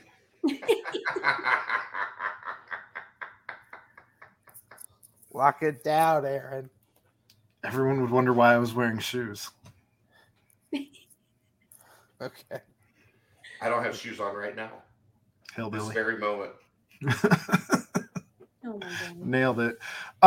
So we had to dip back into the Yo Adrian segment from a couple weeks ago because it's been a little light in the Yo Adrian questions. She's not giving the people juicy enough details about me, so they're not asking bored with me. Yeah. But the question I did decide to pick, I think you can probably have a little bit of fun with this, Adrian. Assuming Kelsey meets a young man and starts to date him, and he's just like Chad in his teen years, how much trouble is Chad in? I would say I don't think he's going to have so much trouble with Chad. Kelsey will probably stand around. No. So the question is, how much trouble am I in if the guy is just like me as a teenager? Oh gosh. Yeah. I would say don't forget those teen years do range all the way from 13 to 19. Yeah. So yeah. And I was not good for any of those years. Yeah, she's gonna have her hands full if that's the case. Yeah. We're gonna have to question her judgment. Yeah. But I don't think that I think that she'll pick a good one. I've got faith in her. She hasn't gone boy crazy yet, not that you are aware of. No, I keep a pretty good track on things. I would know if it was starting, and it hasn't started yet. Okay. There's a lot of lying that starts around those times, and back in those days, I lied pretty effectively. You know what my go-to move used to be, right? What? This was before caller ID. Oh boy. So I used to live in the back of my house. Like there, I had a. I'm curious if we had the same move here. I had a space in the back of my house, and Barry, my dad, was in the front of the house. Like we were pretty disconnected from each other. So I had a door, like in my bedroom. I had a door to the outside. So I would leave, and then I would call my house, and my dad would pick up the phone, and I would say, "I got it," and he would say, "Chad, you need to have people stop calling this late." And I would be like, "My bad, man. I'll tell her not to call this late anymore." And he would be like, "Go to bed." And I would be like, "Okay, I'm sorry." And then he would hang up and think that I was in the back room of the house when actually I was out gallivanting around, just trying to make sure that the gig wasn't up. And I came home and he was going to be ready to kill me. See, I thought you were going to go with I had to call the weather, which was a thing that people had to do back in the day. If you wanted the weather, you could actually call a phone number and it would give you the weather update. And so I would, if I was going to have somebody call late at night, I'd call the weather first and then click over as I was waiting for the weather and the time. No, that's a good one. Back when call waiting first became a thing. Yeah. What? I was just already out of the house. Like I was already with the person that was calling me, making sure that my dad wasn't on to me and that I had a little bit more time to get back home. And he is never happy when I tell that story. But yes, I think you had Nate in a part of that as well. Oh yeah, there's a reason that this is not Ask Nate. We're not asking Nate questions. I corrupted that poor boy at a very young age. He would not be good for this podcast. I would be canceled very quickly for the things that my 3 years younger than me brother saw. When being 3 years younger than me. One of these weeks we'll have him just waiting in the lobby and then like oh no. And then we'll say play that music and then like I will hit in broadcast faster than you guys can blink. And then here comes Nate. He's more corrupt than Chad, I promise. Oh yeah. Yeah, you know, we don't like it's a bad business decision to have Nate on this podcast. Bad business. He would put his head in the fan, Royer. Today, he would put his head in the fan. No questions asked. I'm down too. Whole fanning in this podcast. Natalie wants to know, Adrian, if you buy a house, do you get a 1 free replacement ceiling fan per year? You know, I could probably work out something along those lines. Oh, it Nate depends. After dark. I would actually have to put a cap on that, but I could maybe do something like that. Ryan and his friends used to put their heads in ceiling fans in college. We can make that happen. Will they do it now? His little brother almost died. Oh, no. That's terrible. It was just a quick trip to Children's. Yeah. Nothing. Couple stitches, back out. You know what it is. Ready for round 2. That sounds like something Chad would have done to me as a kid. I would not have put you in a ceiling fan. You might have. I think you might have. Nate, I would have put in a ceiling fan. I think you both would have put me in the ceiling fan. We might have done that. Okay, together we might have decided, let's see what happens when you put your sister in a ceiling fan. That might, yeah, okay. I could see that. Yeah. Especially in the haunted house. We lived in a haunted house when we were little. Yeah, because I was always much smaller than you guys. Yeah, and the ghost was what made you drive the tractor through the front door. No, that was Nate. That was Nate's fault. If that doesn't give you people ammunition for questions for next week, I don't know what will. Good Lord. She did drive a tractor through the house, kind of. Well, it didn't quite go through the house. It didn't go all the way through, but it did some damage. That was only like 3 or 4. Yeah. I wouldn't be driving a tractor at 3 or 4.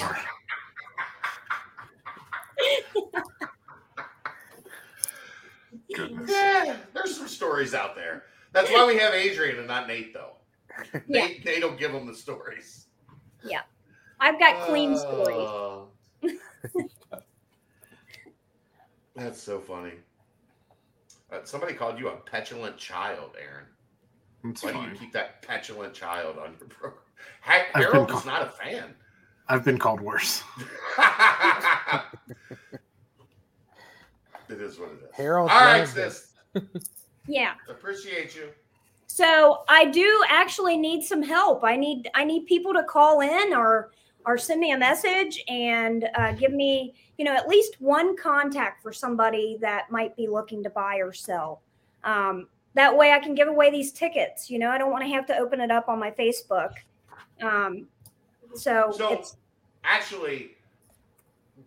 We might be looking to buy or sell. So could one of these three refer me to you, and then they win the Reds tickets? That won't work. that won't quite work, Chad. Why? Because you already have my number? That's correct. There's that loophole. Fine. We'll see you next week. All right. Bye, guys. Thank you. Thank you, Adrian. Yeah. And again, don't forget, you can reach her at 859-444-8159 for your free home evaluation. Also at ahenson@lowmillerrealestate.com or at adrianlhenson@icloud.com. Look, get those referrals in and go to the Reds game for free. The Reds are fun as hell right now. Yo, Adrian, yeah. I did want to mention real quick, before we hop in the mailbag, obviously the hiring of Jordan. Are we going to go with Bischel? Jordan Bischel as the head coach of the baseball team. Comes from Central Michigan. Averaged 44 wins per season. Took Central Michigan to the NCAA tournament 3 straight years. Seems like a really good hire. One of those step up for the MAC, going to now the Big 12.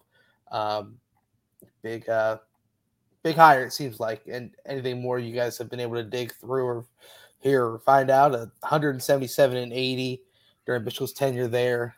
He's a really interesting guy. Like, he didn't play college baseball. Like, he's not, someone that like came from the traditional, ladder of what baseball coaches are all about. But the guy made, 3 regionals in 4 years at Central Michigan? First, second, first, I think, were his finishes in the MAC. Like, you're a baseball program that needs a spark, that needs some excitement. And this is a guy that, at least for what he did at his last stop, has provided that excitement. Now, how does it play in the Big 12? Like, we don't know. We don't know how anything plays in the Big 12 yet. But I like kind of the thinking of John Cunningham and his staff, a guy that is familiar with the region, has won a shit ton of games, and, you know, potentially is somebody that can take this program into a different stratosphere than where they are right now. That part's important. Seems like he's, it's a, you know, when you take teams to NCAA tournament appearances, you know, even if it is just, you know, winning the MAC, obviously, that's where you show the ability to, you know, you can turn a program, you can start to win, and you can reach the highest level of competing for championships. And I think when it comes to baseball, that's a good way to do it. And so, you know, have records of most victories in a season, this, that, the other. So it's a, you know, he won MAC head coach of the year. So, you search his name on Twitter. A lot of people are saying, "Great, you know, hire. This is an awesome hire. This, that, and the other." So it's a really awesome thing. I think the program clearly needs a jolt. They need something. They need some kind of spark that gets them over the hump. Yeah, that they haven't been able to find. So maybe going out and getting a guy like this that has won a ton at the level he's at, you know, can provide that kind of spark. I agree. All right, Aaron, hit us with the old mailbag, brother. All right. Mailbag's a little light this week. Dog days of summer, baby. It is the dog days of summer. So we will start off in the football portion of the mailbag. And getting started here. Are we done in the transfer portal, or is there another window that opens up? So for graduate transfers, the window is always open. Like, you can go in as a graduate transfer whenever you want. The window for traditional transfers is closed. There are still players that are in the portal that have not found a home, players that have already gone in and have not found a home that are out there. You know, maybe you can try to find a diamond in the rough there, or you can find a guy that, you know, they're going through summer workouts right now. Maybe you find somebody that's not happy, that's a graduate transfer that you can, you know, get to pop. So it's not closed, but there's not a lot of meat left on the bone right now. All right. Seeing rumors of Prater switching over to wide receiver, what are realistic expectations for him at wide receiver? Is he an immediate contributor on the two deep, or would this be more of a long-term development project? We talked about this last week. There's no guarantee that he is transitioning to wide receiver. What's happening right now is he has a shoulder injury that is preventing him from playing quarterback through this summer workout window. So he's getting some work at wide receiver to kind of see what it looks like. And that is the smart thing to do in this situation. The other alternative is he just stands there, right? Like, that's, Ryan, that's the other alternative, right? A quarterback with a shoulder injury to his throwing arm, he's not going to be able to do anything in summer workouts. So why not see if there may be some magic? That worst case scenario, his shoulder gets better. He goes back in the quarterback room, but you've developed some gadgetry, some new toys to play with in your offense. Maybe he ends up there long term. Maybe he doesn't. But that's what's happening right now. It's not like this is hard and fast. Evan Prater's a wide receiver. It is, let's play with some things and see where we're at. Yeah, I think it's just, you never know how bad that shoulder can be, and there might be somewhere next year. He's still not still might not be able to throw no matter how much rehab he does. So it's kind of good to just give him an opportunity and see what he can do with it. I concur. I know from talking to people this summer, he was at the point by the bowl game where he couldn't complete his throwing motion.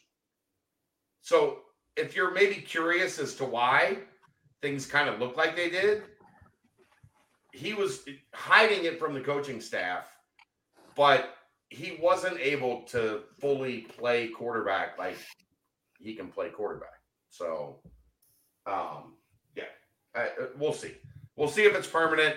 Realistic expectations if he moves to wide receiver are a little different right now because they've gone out and added some dudes I think that can help. And now you've got some depth that you probably didn't expect by the time you got through spring practice. You know, what's the nature of the injury? He has a shoulder. His shoulder's messed up. That's the nature of the injury. They don't like to give out it could be hockey.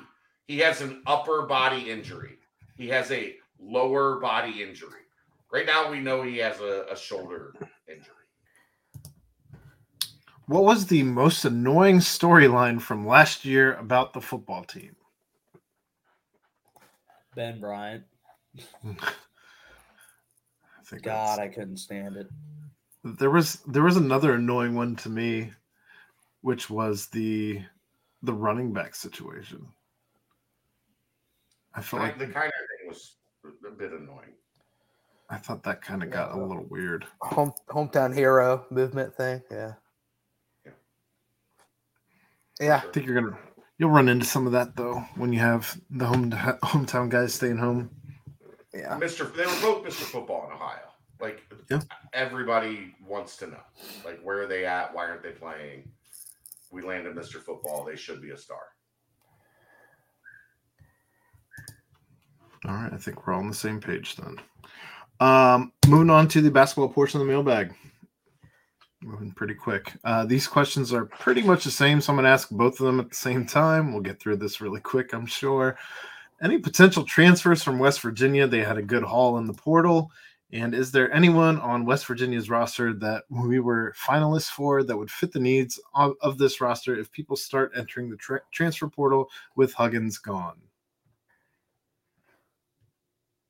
Well, Chad is refusing to answer any of these questions. The one guy that would be the guy took a little hiatus.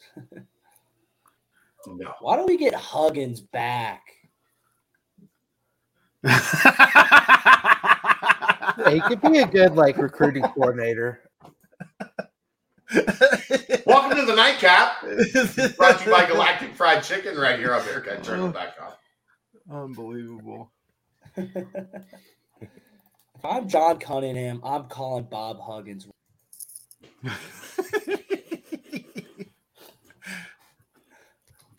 I'll keep doing it. I'm not scared. So no. I think that answers the question. Moving on.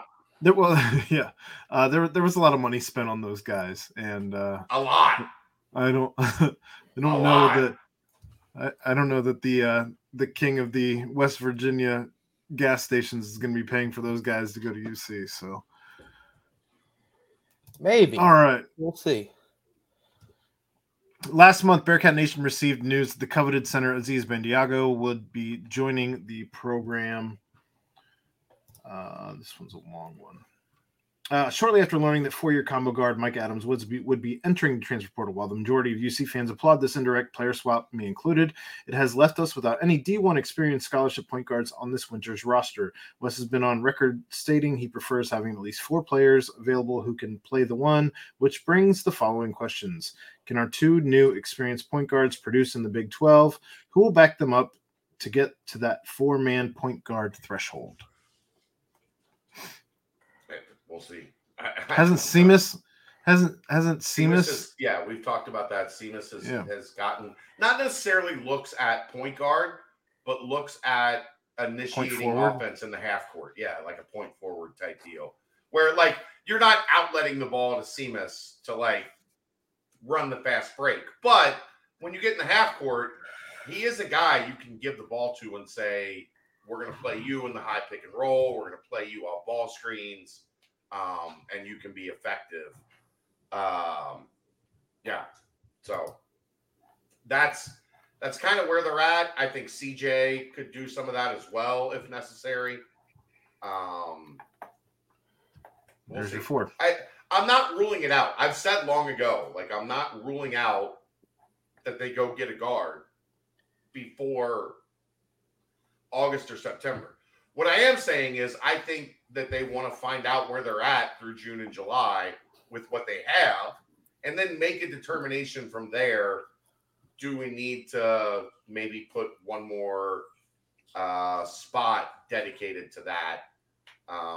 And there are a lot of factors as to whether or not that's possible.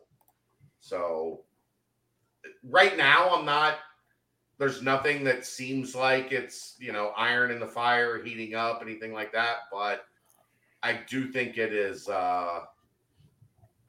it's something you have to continue to monitor until you don't, I guess is a good way to put it. Yeah. And I know, obviously, DDJ and Micah had a lot more experience last season, but I mean, when Rob was hurt for that long extended time, there was never truly a game where an additional point guard was needed. I get the concern if maybe just wasn't ready, or Day right. isn't quite up to the level needed, but right.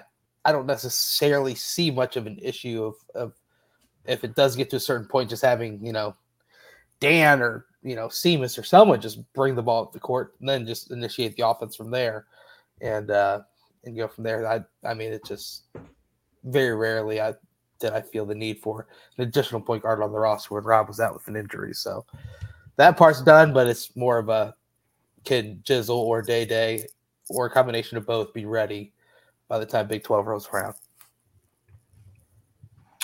All right. As excited as we all – let's let Chelsea giving Ryan some love for the hug and stuff. Funniest thing ever. Bravo, man. Respect. I thought I've said funnier on this podcast, but thanks.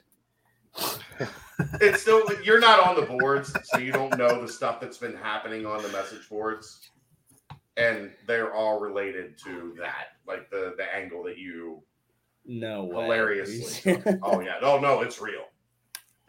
There's a thread on the message board titled "Should we bring Huggins back?" and it's serious. Yeah. Oh, we should have him help him coach football or something. So we all know who Ryan's burner is now on the board, by the way. Yeah, we figured it out. Exposed me, man. All right, as excited as we all are to join the Big 12, why does it seem West Virginia fans are kind of sour about being there? Because they haven't won. One podcast I listened to compared their offer to the Big 12 as a dinghy, and they deserved a better offer somewhere else. They haven't won. Huh. That's a bold strategy, Cotton. Let's see how it pays off. Like, that's why, right? Like, we should, like, we got our lifeline, but it wasn't, the boat that saved us took 4 hours to get back to shore instead of 2. We should have been on the 2-hour boat. Like, of course they're mad. They've been middling. Why would they be doing anything else in any other conference? And they've had nobody. Like, the other thing is they've also had they're like, we thought Memphis being the closest team was like a big deal. West Virginia, like, you ever been to Lubbock? It's hard. It's hard. How are you supposed to drink when you got... You got that far to get home. Jesus. I mean, and also, like you said, I'm sure looking back, they're pretty doggone happy they didn't have to roll into the AAC and they're right in the Big 12. Well, no, but actually, they're probably not. They're probably like, we would have killed that conference and then taken the boat to somewhere else. You would have been killed in the conference, as we all have been. But that's how fans think. Yeah, I know. Yeah, they thought they were in Columbus.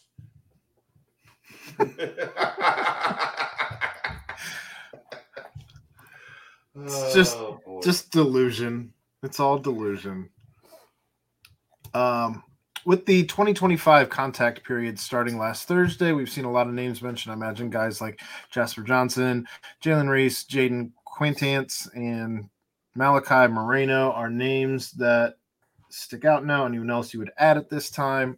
We kind of talked about that a little bit, and I imagine if there's any other names, probably would need to check out the boards. I'll give you a couple. Feeling generous today. Desmond Briscoe, big man from Indianapolis. Nico Bundalo, big man from Ohio. Davion Hanna, who his brother played at Bradley and was recruited by Drew Adams. And Caleb Wilson, another name that we haven't mentioned much that I would add to the list of 2025 guys to keep an eye on early. Outside of Jasper Johnson, Jalen Reese, Jaden Quintance, Malachi Moreno. Quaintance. I think Quaintance is the way it's spelled or pronounced. Looks like Quintance. I think it's Quaintance. It's French. Okay. All right. Will there ever come a time when fans stop trying to bounce existing Bearcats off of this roster in favor of unknown potential upgrades? Nope. Fan is short for fanatics. We run ultimately at the core, we run a message board where people can just randomly post their thoughts anonymously without their name tied to it. The thing to do when you are doing that is to kick guys off the roster and bring in somebody else to replace them. That's message board life. Well, it happens in every other. Yeah, it's not unique to us. That's how sports goes. I mean, even Kansas talks about the 13th guy on our roster is taking up a spot. We could have gone and gotten LeBron James. I mean, it's just like LeBron James. You mean Bronny? No, LeBron James. The LeBron James. Still, because he still has four years of eligibility left? Yeah, they got it. All right, that's the end of the basketball mailbag, the last portion of the mailbag, the banks. There's only one question. It's rapid fire, so of course it'll take us 10 minutes. What is harder to say? I love you for the first time, putting yourself out there, or Worcestershire sauce? It's Worcestershire sauce. We see Aaron, a lot of girls that he loves her, but Worcestershire. Pain. Wash your sister sauce, I think some people call it. Oh. Yikes. Yeah, weird. Great for Bloody Marys. There's a company out there that I haven't tried it yet. I'm told it's really good. They just call it W sauce. Called what? Ryan, what's going on at your house, bro? Party. The Reds won. So they did win. Diaz put runners on first and third with no outs in a one-run game and got out of it. Yeah. It's called W. It's supposed to be rapid fire, but telling somebody you love them for the first time, that's awful. That's awful. You never know how it's going to be received. Yeah, it's awful. But, I mean, let's be honest. A drunken night, you might just let it slip out. Yeah, but she'll never forget it. It might be okay to you, but how it's perceived to her, she's never going to forget that. Brent does things different. He's feeling good. There's been a wedding because it was only the 13th this year. I just say he's been in 12 of them with the same girl. I love you. I love you. Or it's the one outlier where there was a random bridesmaid that he was like, I love you. I mean, while they're playing the cha-cha slide. Yeah, exactly. Favorite open world game? Zelda. I want to go off script a little bit here. It was Grand Theft Auto for a while. Spider-Man. Wow. I don't play a lot of open worlds. I don't know if they've got a GTA feel to it. What, Spider-Man? Yeah. I mean, you sling all over the entire city of New York. It's just you're web slinging instead of in a modded vehicle of some sort. Okay. You're not shooting people. You're hitting them with spider webs and punch and kick and pow and kapow, wham. Kapow. I watched some people play the Spider-Man open world games. They look fun. I never played. It's good. It's a really good game. I'm looking forward to the second one. Yeah. GTA for me. And then best Batman. Val Kilmer. Who'd you say? Val Kilmer. Christian Bale. That was dark, man. It was. I kind of liked Pattinson in the new one. Another dark one. But the Dark Knight movies were better. Oh man, the Dark Knight is really phenomenal viewing experience. If you like dark, Chad, you'll like the Batman just came out. Well, George Clooney. I'm more of a comedy guy. Yeah. George Clooney was the worst. Ben Affleck. Mr. Freeze. Ben Affleck was the second worst. Affleck was great. No, get out of here. I'm with Royer. Fuck out of here. I'm with Royer. Christian Bale for me. Michael Keaton was really good. Michael Keaton's in the new Flash movie as Batman. I don't watch movies. Yeah, I'm into that pop culture stuff, man. I walked through Marvel World yesterday. I had no idea what was going on. That's the mailbag. I didn't know anything. I was just like, where do I fill up my water cup? Can I get some ice water in this fucking cup before I melt in this park? That was all I could do. And then here's how little people think of what we do. Like what this is his job. So Kelsey was with one of her teammates, and they went. Her and her teammate and her teammate's dad rode the Hulk. And I got a phone call that UC was announcing a baseball coach. This is at 12:30. So I find a spot. There's a cafe, it's air conditioning. I found a table. I'm sitting there. I'm calling Keegan. I'm contacting Genel. We're organizing the thing. And I get word that it's going to go live at 1:25. So at 1:10, my daughter, her friend, and this girl's dad, who's military, he's got a real job. For real job. And I'm on my phone, and I'm doing my thing, and he's like, hey, my wife and my daughter are down here. I'm going to go hang out with them. Can you take the girls back to the Velocicoaster? They want to ride the Velocicoaster before we leave and go over to Universal. And I was like, yeah, but UC's about to hire a baseball coach in 12 minutes. And I need to I'm working right now. And he was like, okay, buddy, thanks, appreciate you. And he left. And the girls were like, let's go. And I was like, well, I guess I'm doing this on the hoof to the Velocicoaster. You got. I know. He's just like, okay, sure, buddy. You got to work. That's great. Get us out of here, Brent. God damn. Anything else? Anything else from you guys? Any final crumbles? No. Nothing. The puppy is rubbing up against my leg, so she's probably got to go to the bathroom. Let's go, Reds. How about them? They win legs. 9 in a row. I'm on radio tomorrow, 3 to 6, ESPN 1530. America's team, baby. But hey, America's team. You know what? I hate that nickname. Are you guys going to get Marty Brenneman on the show to discuss the win streak? No. How about we do a Marty Brenneman, Bob Huggins call-in on this? Okay. Now we're talking.